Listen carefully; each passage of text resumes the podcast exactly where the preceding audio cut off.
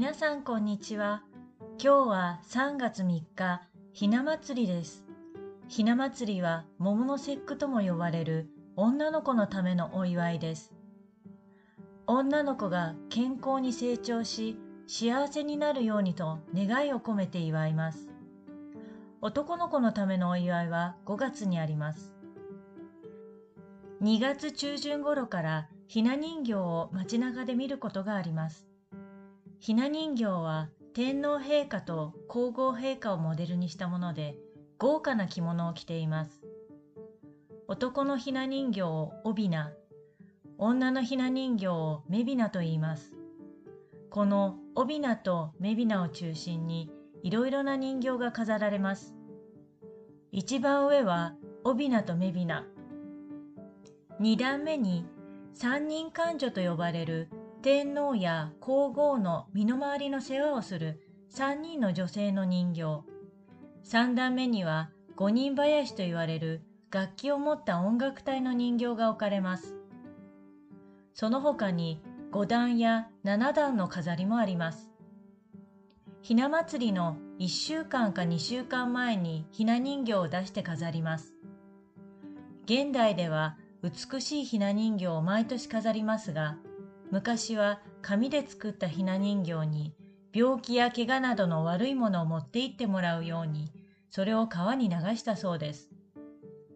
今でも地方ではこの伝統を引き継いでいるところもあるようです。3月3日のひな祭りにはお祝いの料理を作ります。よく作られるのはちらし寿司です。長生きの象徴であるエビを入れたりします。ちらし寿司は色も綺麗なのでお祝いにぴったりですね。他にもひなあられというお菓子やひし餅などピンクと白と緑の食べ物を準備します。どうしてこの3色なのかというと、ピンクは桃の花、白は雪、緑は春の植物の色を表しています。これらの色には春の訪れを喜び、子供が元気に育つようにという願いが込められています。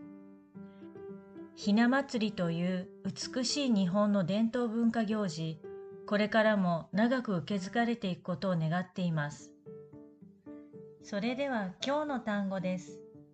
ひな祭り、桃の節句、フェットデフィー成長する、グランディー願い、v、souhait 天皇陛下、アンペロー皇后陛下、アンペラトリス豪華な、スプランディッド身の回りの世話をする、prendre soin de, s'occuper de 伝統、tradition 引き継ぐ、reprendre 象徴、symbole 春の訪れ、retour du printemps 行事、fête, événement。